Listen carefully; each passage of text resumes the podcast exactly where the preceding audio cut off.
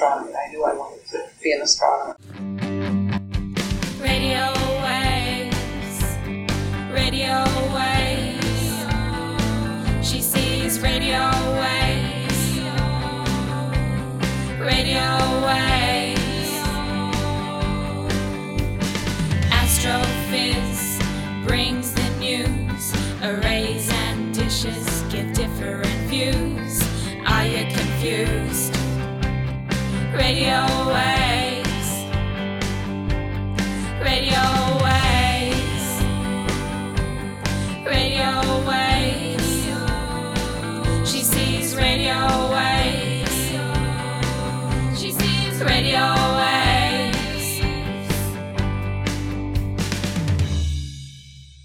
Welcome to the Astrophiz podcasts. My name is Brendan O'Brien. Today is Thursday, the 23rd of March, just after the autumn equinox in the southern hemisphere and the vernal or spring equinox in the northern hemisphere.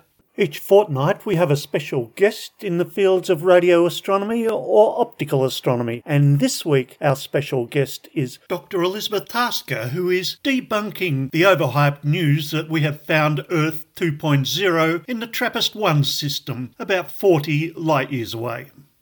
In each episode, we'll have a news roundup. To wrap up each show, we'll hear about what's up in the observable sky with Dr. Ian Musgrave of Astroblogger fame. So let's get stuck right into today's show.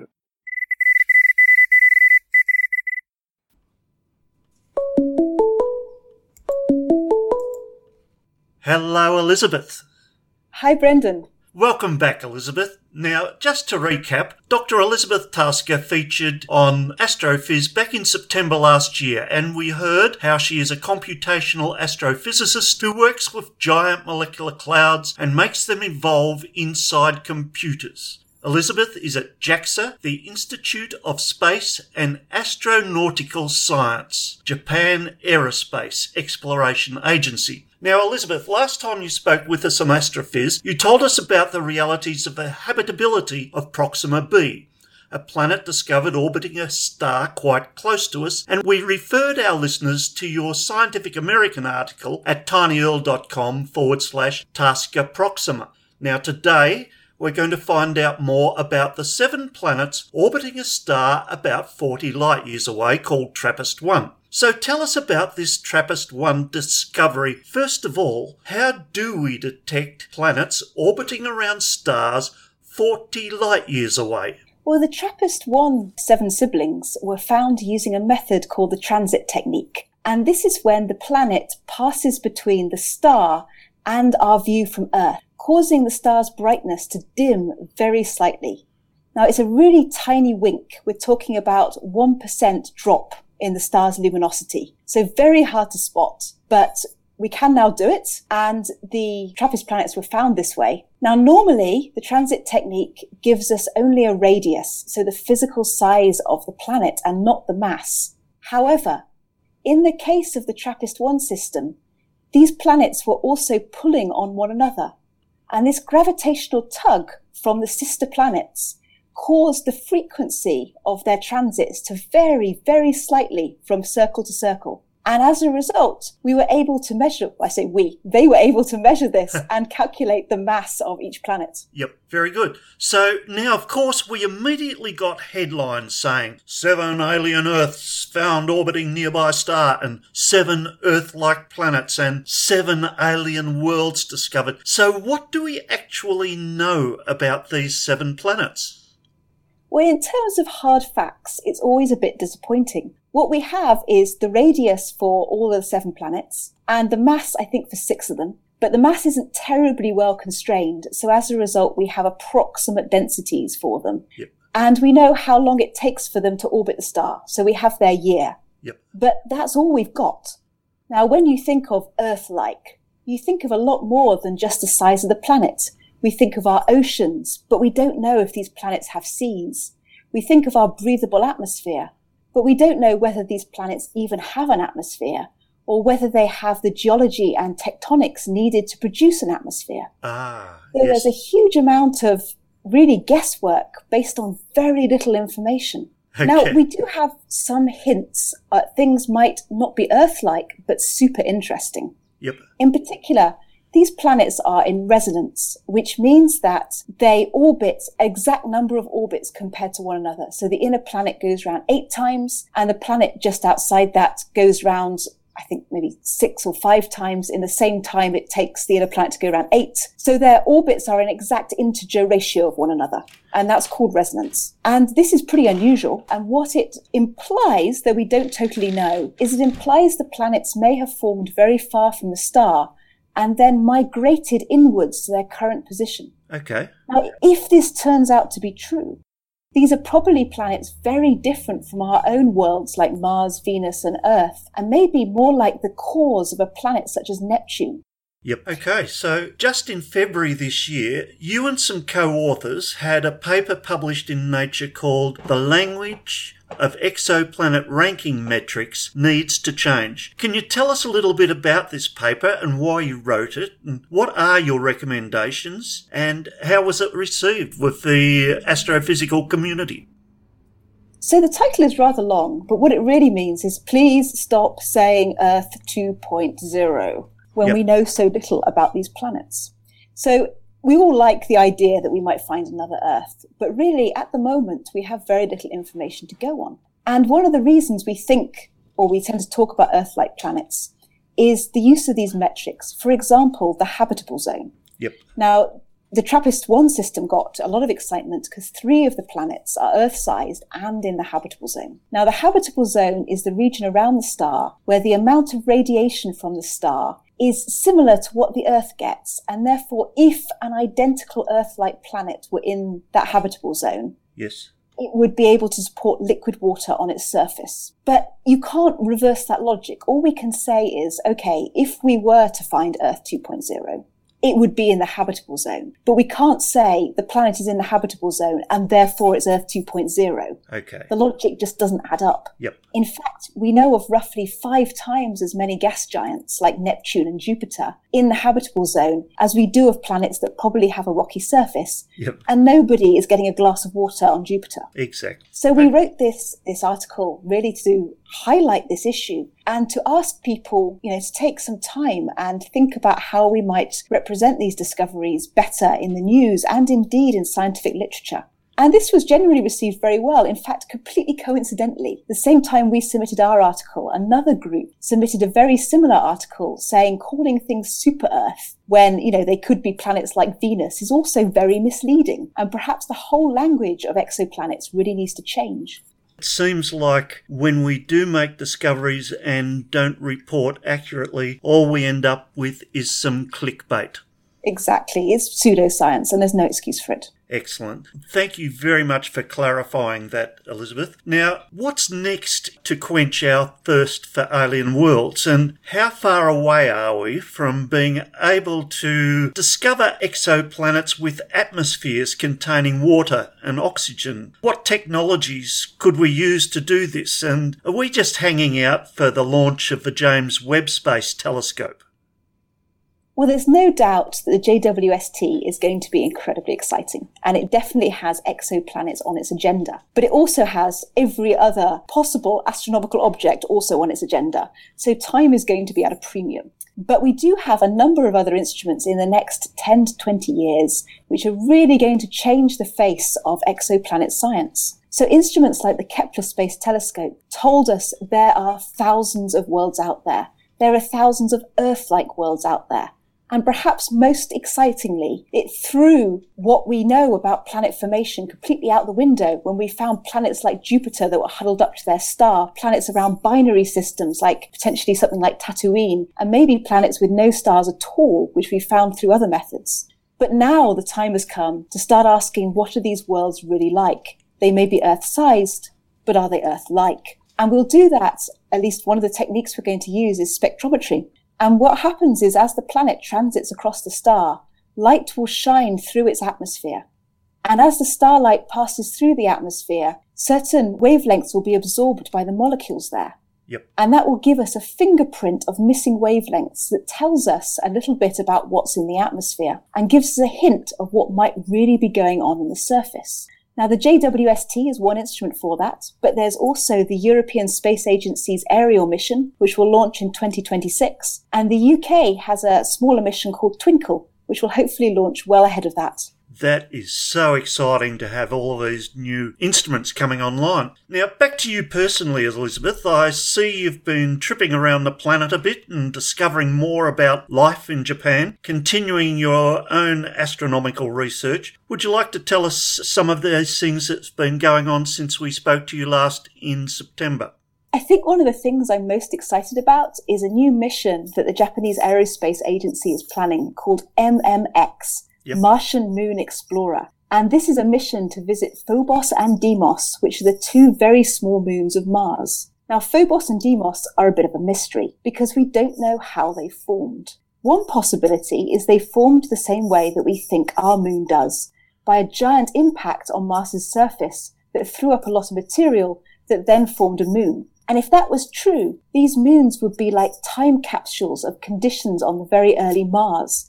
And that might tell us something about how planets form and also even maybe how life is started. Wow. Another option is that these moons aren't part of Mars at all, but they were snagged from the asteroid belt. And these asteroids came a bit too close to Mars and Mars's gravity captured them. Now, if that is true, that would mean these asteroids might be kin to the kind of asteroids that hit the earlier and maybe delivered our oceans or even the beginnings of our organic molecules. Wow. Okay. Fantastic. Look, I've got a final question for you, Elizabeth.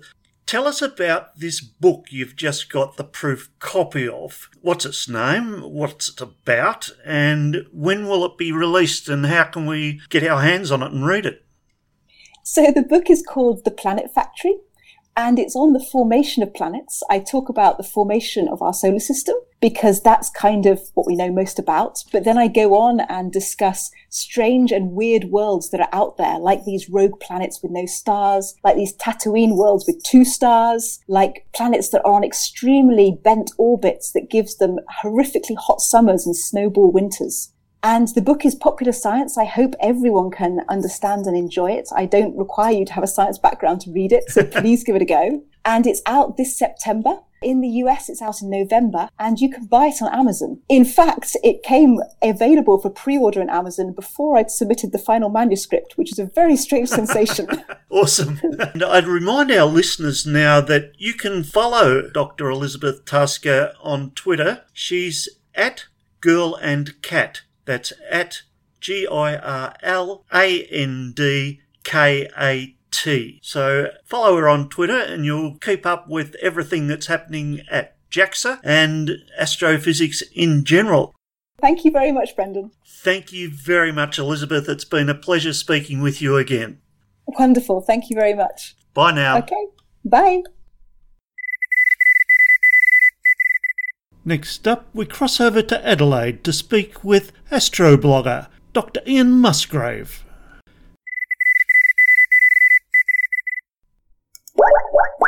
Hello, Ian.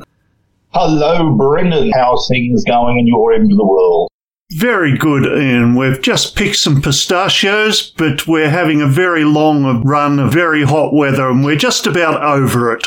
Well, Ian, can you tell us what's up in the sky this week? Well, what's up in the sky this week? The most prominent thing in the sky, if you're looking out to the east in the early afternoon, is a pair of bright objects, which is bright and yellow. The other one's not quite so bright, but uh, a, a little bit of a bluish white. That's Jupiter and Spica. Jupiter and Spica are now arising quite early in the evening ahead of opposition next month. Opposition being when Jupiter is closest to the Earth in its orbit and also brightest and biggest if you're looking at it through a telescope. Jupiter is quite large and its orbit doesn't really come that close to us, unlike Mars's. The angular diameter of Jupiter it doesn't get spectacularly large like Mars does. Yep. Even so, this will be a really good opportunity for anyone with a telescope of any size, be it small or large, to start uh, looking at Jupiter, following its cloud belts if your uh, scope is big enough, and of course watching the dance of the Galilean moons.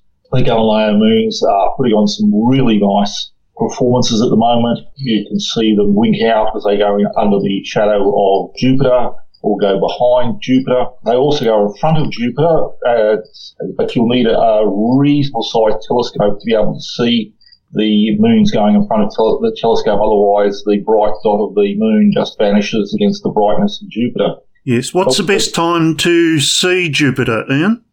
Uh, the best time to see Jupiter is from about 9.30 to 10 o'clock until early in the morning. Jupiter is currently rising before twilight, but you need to wait until it gets above the horizon a fair bit before the turbulence in the atmosphere allows you to have a good telescopic target. The atmosphere is roiling so much that you won't get a decent view of the cloud bands of Jupiter in a telescope. Although you're not so interested in microscopic views, and you have an interesting horizon, the sight of Jupiter and Spica rising together above trees and hills can be enjoyed much earlier. Very good. Well, you might want to go on and quickly explain how the planets roughly follow the ecliptic. Yes, the ecliptic, of course, is the apparent path the sun takes across the sky. Our listeners may be aware that the planets all orbit are pretty much in the same plane, although this is tilted at a little bit of, of an angle to the path of the sun. Uh, they never really go too uh, uh, too much beyond uh, the path of the sun. Yep. So uh, this is why we have things like the transit of Venus, where sometimes Venus will go directly in front of the sun, although this only happens every couple of hundred years or so. If you trace out the path of the sun through the stars, that's the ecliptic. The planets follow this uh, a little bit above or a little bit below all of the time, not most of the time. But because of the, the way the paths are slightly angled to the actual orbit of the sun, sometimes the planets can be seen to cross the ecliptic, and so some will sometimes be above and sometimes be below.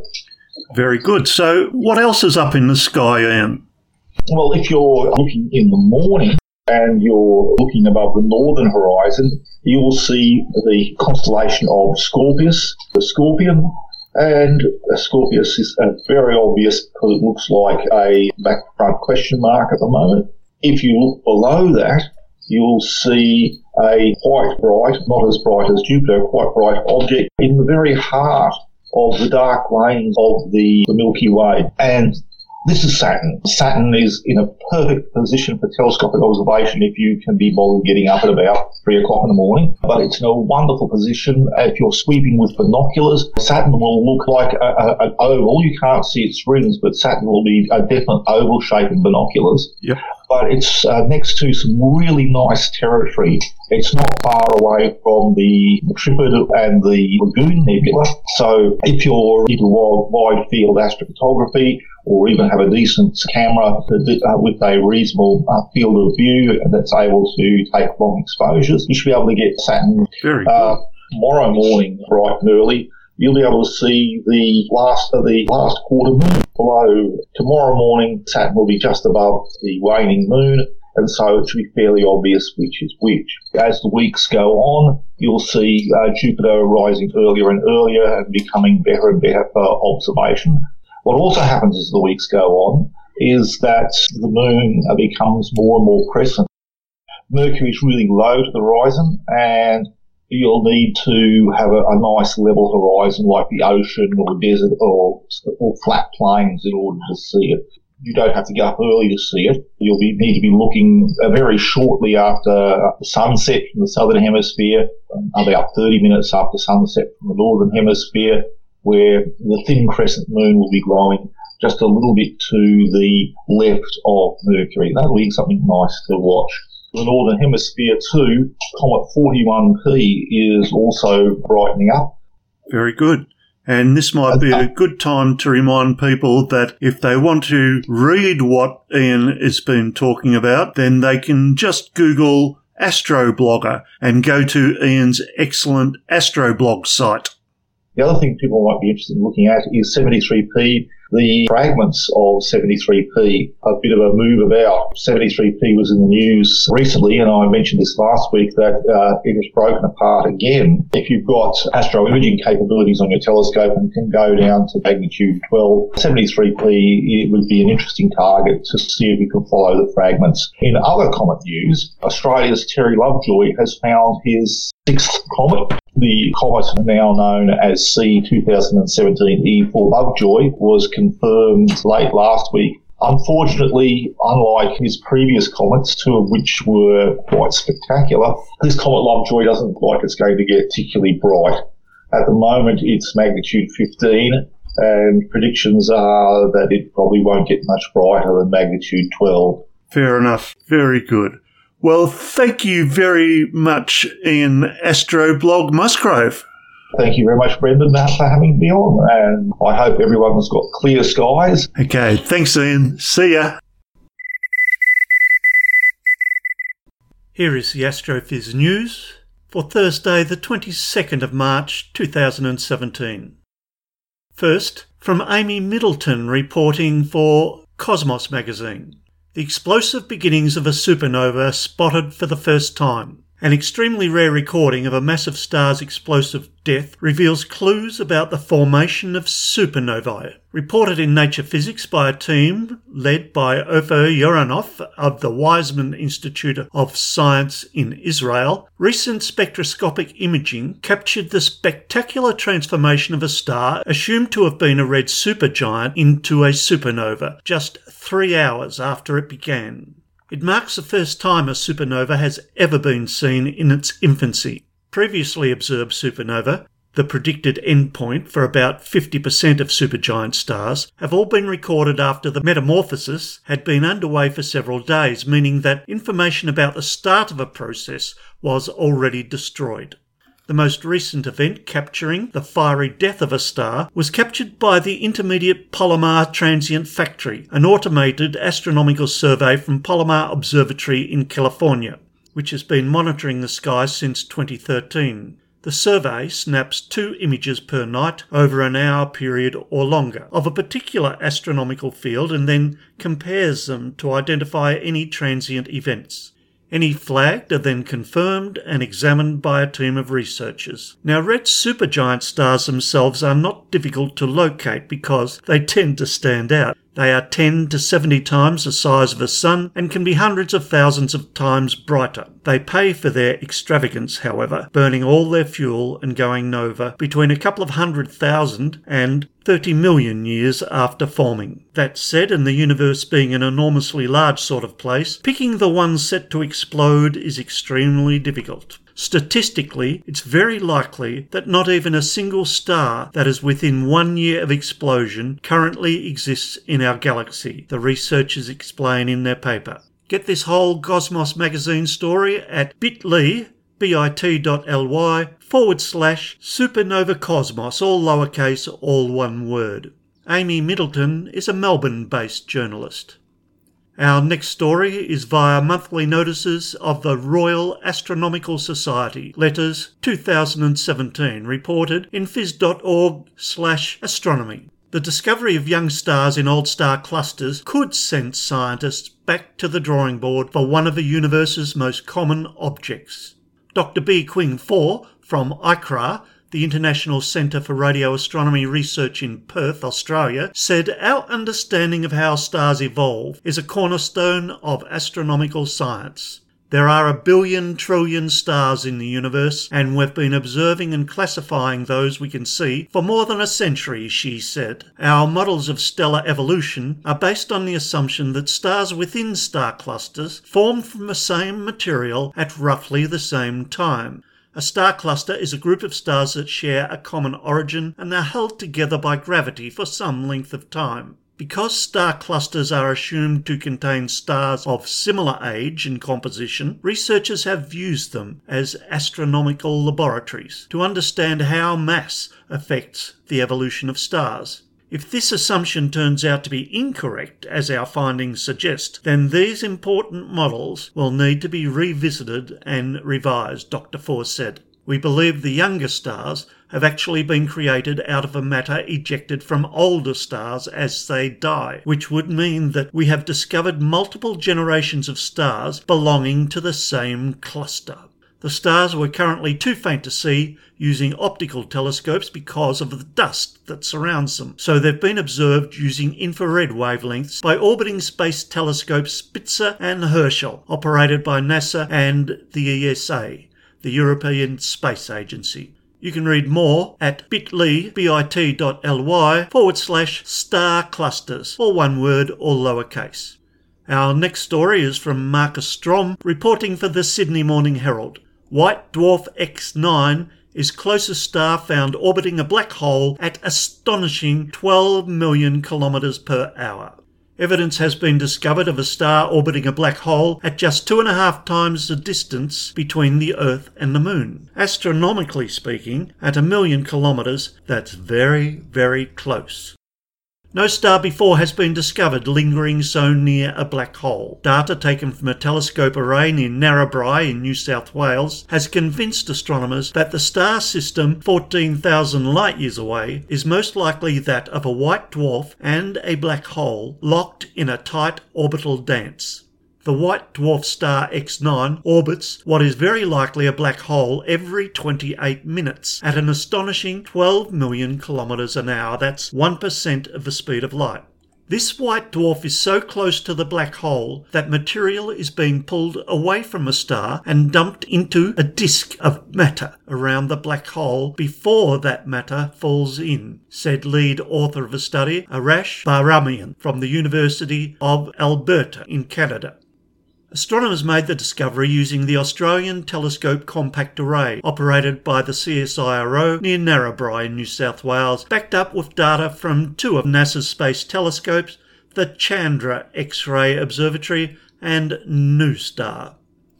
Until the ATCA data came through in 2015, astronomers thought the binary system was what is known as a cataclysmic variable, where a white dwarf draws mass from a nearby sun like star. Vlad Tudor, a PhD student at Curtin University who worked on the study, said, We detected strong radio jets from a system in 2015. These were not compatible with a cataclysmic variable system.